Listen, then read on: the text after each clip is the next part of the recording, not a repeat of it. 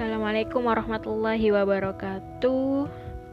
Apa kabar anak-anakku? Semoga selalu dalam keadaan sehat walafiat. Ya, berjumpa lagi dengan sejarah Indonesia kali ini uh, di pelajaran sejarah Indonesia pada pertemuan ini kita akan melanjutkan pembahasan tentang disintegrasi bangsa Indonesia ya yang sebelumnya minggu lalu sudah dibahas sedikit tentang disintegrasi bangsa. Oke ya, e, kita ulangi sedikit lagi ya mengingatkan kembali disintegrasi bangsa itu e, dibagi menjadi tiga golongan ya istilahnya gitu. Ada e, disintegrasi disebabkan oleh ideologi, kemudian ada yang disebabkan oleh kepentingan dan ada yang disebabkan oleh pemerintahan. Ideologi itu contohnya adalah peristiwa PKI Madiun tahun 1948, kemudian peristiwa DITII dan G30 SPKI. Nah, minggu kemarin itu kita sudah membahas PKI Madiun tahun 1948 dan DITII. Sedangkan untuk G30 SPKI kita ada segmen khusus ya untuk membahas itu. Oke, kemudian untuk hari ini kita akan membahas dua uh, hal yaitu tentang sebab dari kepentingan dan pemerintahan ya di mana kepentingan itu ada tiga peristiwa yaitu APRA atau Angkatan Perang Ratu Adil, kemudian peristiwa Andi Aziz dan peristiwa RMS. Kemudian di pemerintahan ada PRRI Permesta dan e, permasalahan negara federal.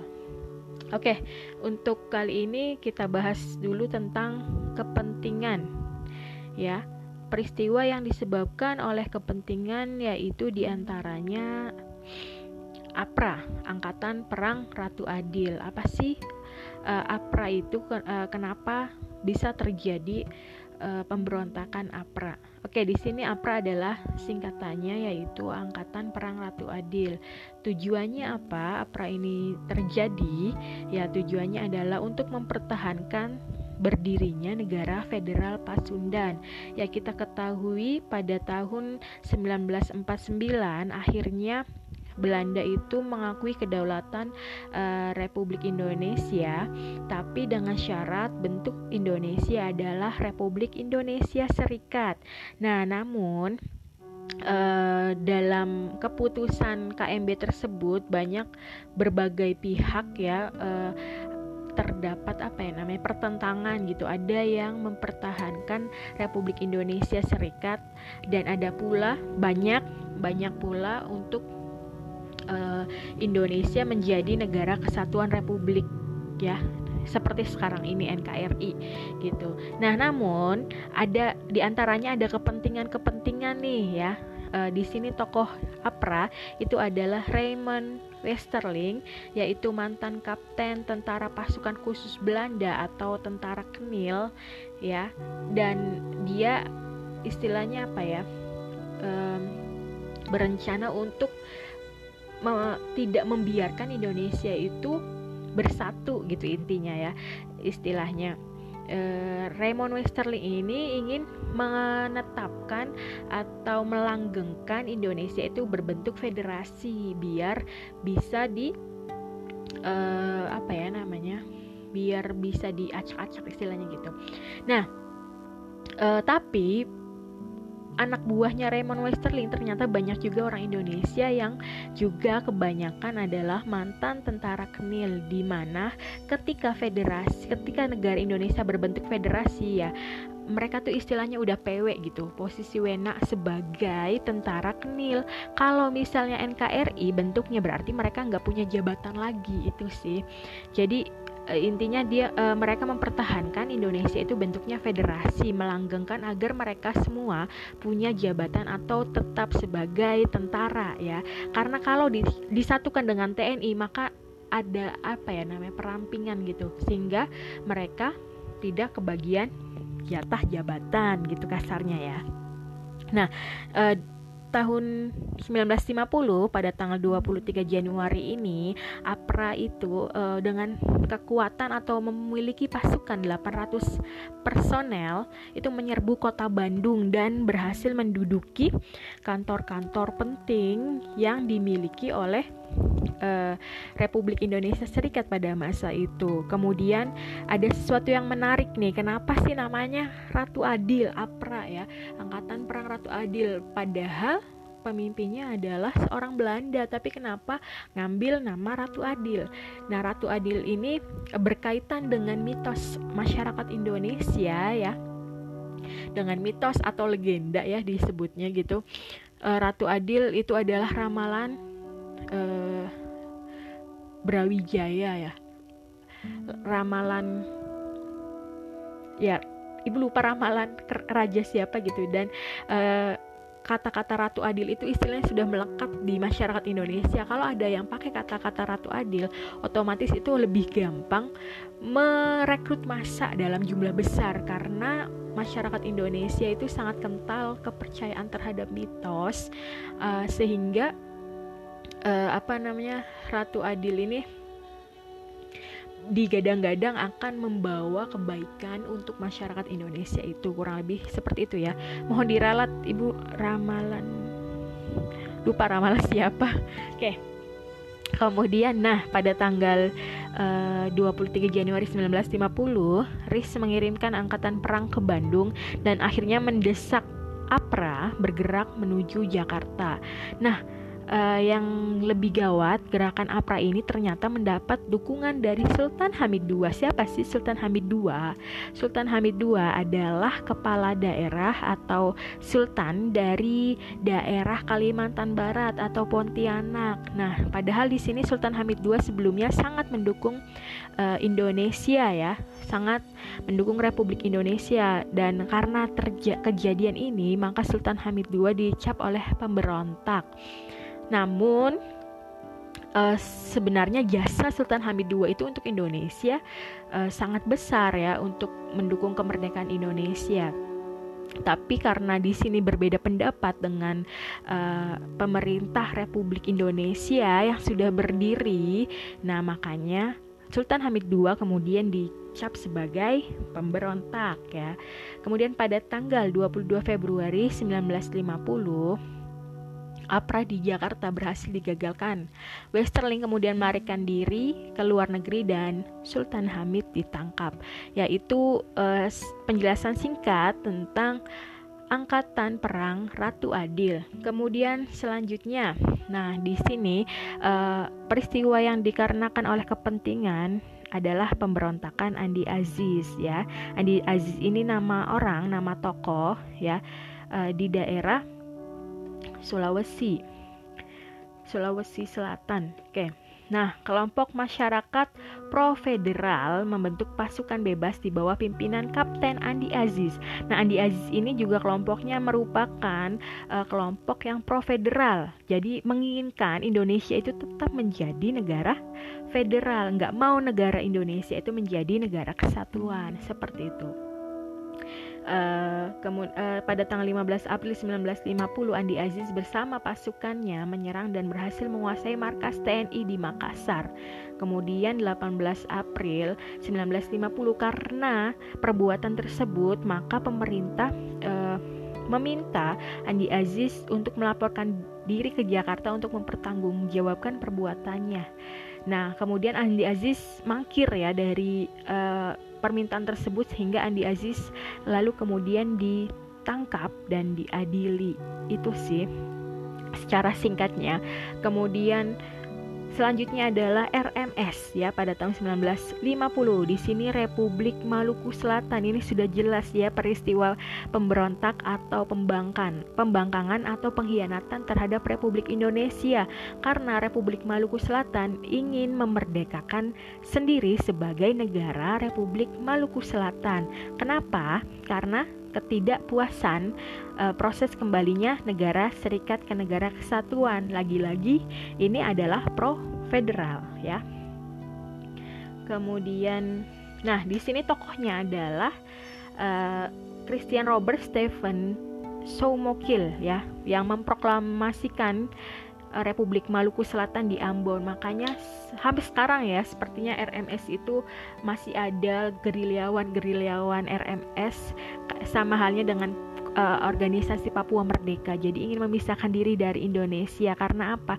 Karena rasa sakit hati tersebut ya. Kalau misalnya uh, mereka jadi negara kesatuan maka mereka istilahnya yang sudah posisi wenak tadi gitu ya yang sudah me menjabat sebagai seorang sebagai uh, sesuatu gitu akan hilang kalau Indonesia uh, berubah menjadi negara kesatuan jadi makanya mereka mempertahankan diri sebagai negara federasi gitu oke okay. nah selanjutnya uh, lalu dilakukan upaya perdamaian ya yang dila, uh, oleh pemerintah melalui Dr. Lemena namun ditolak oleh Somokil sehingga pemerintah melakukan serangan militer gitu.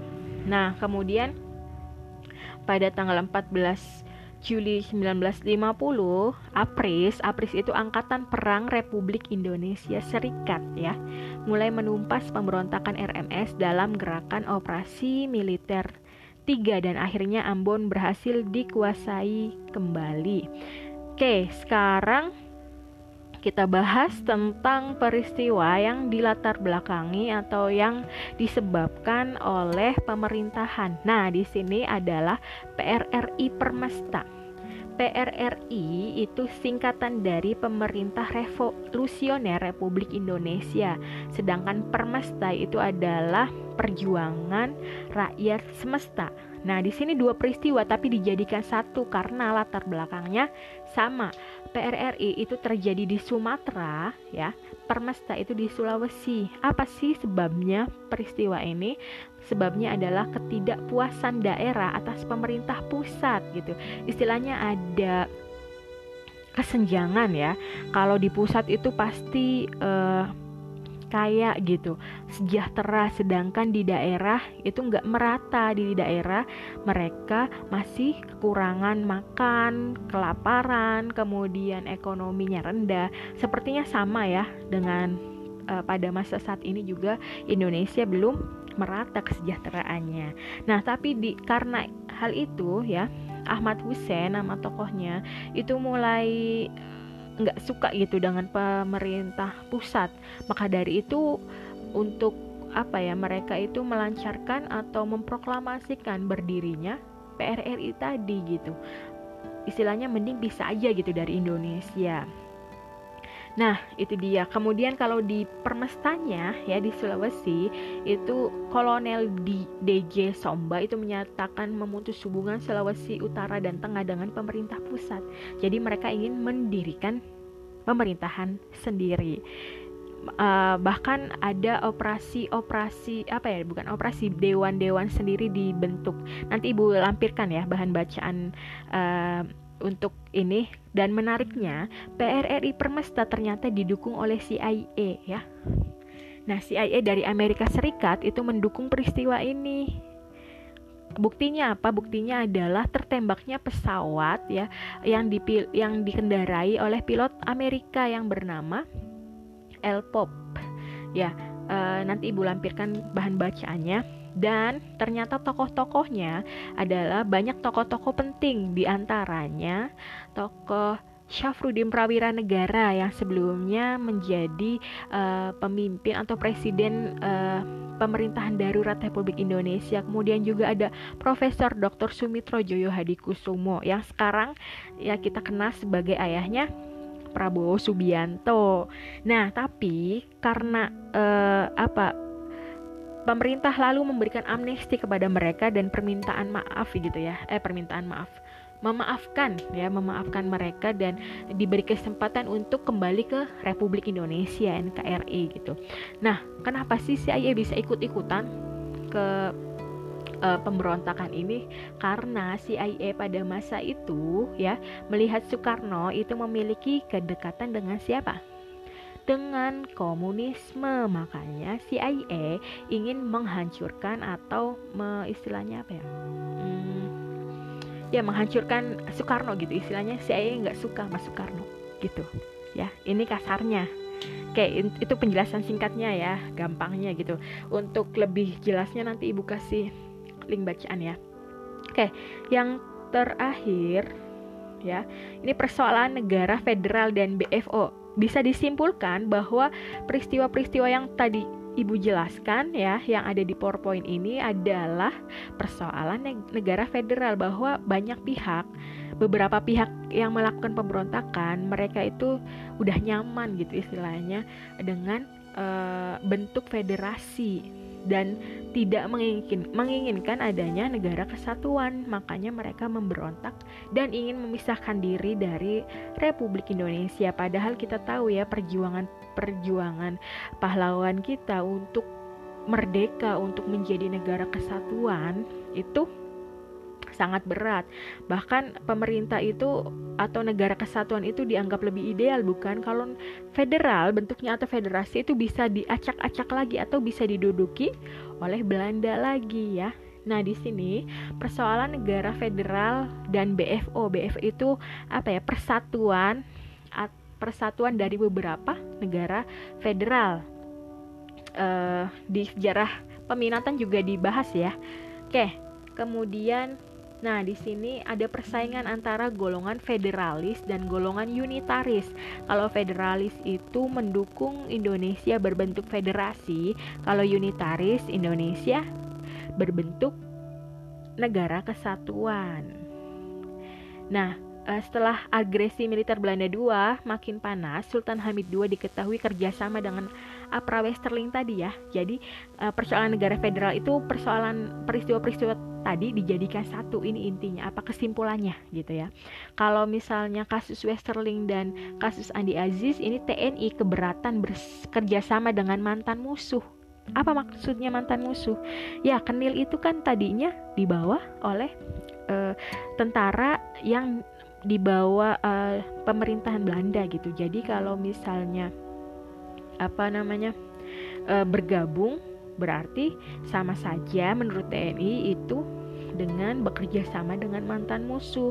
Atau sebaliknya misalnya uh, Kenil kalau ada TNI berarti yang tadinya sudah hebat istilah sudah jabatannya tinggi di Kenil berarti nggak boleh ikut gitu kan nggak punya jabatan lagi nggak jadi tentara lagi. Nah itu uh, asal mula konfliknya terjadi.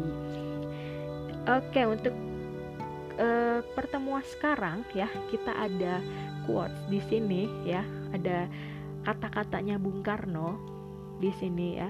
Kata Bung Karno, perjuanganku lebih mudah karena mengusir penjajah, tapi perjuanganmu akan lebih sulit karena melawan bangsamu sendiri. Betul ya. Ini Indonesia baru merdeka aja dari tahun 45. Ini 48 sampai 65 itu sudah disuguhi atau sudah dihadapkan dengan peristiwa-peristiwa yang luar biasa yang pada saat itu Indonesia istilahnya apa ya?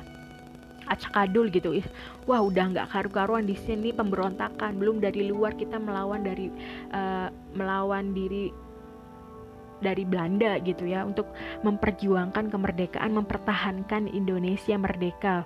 Padahal Indonesia sudah merdeka dari 45 tapi sepertinya sampai sekarang juga Indonesia belum merdeka secara sepenuhnya ya secara seutuhnya.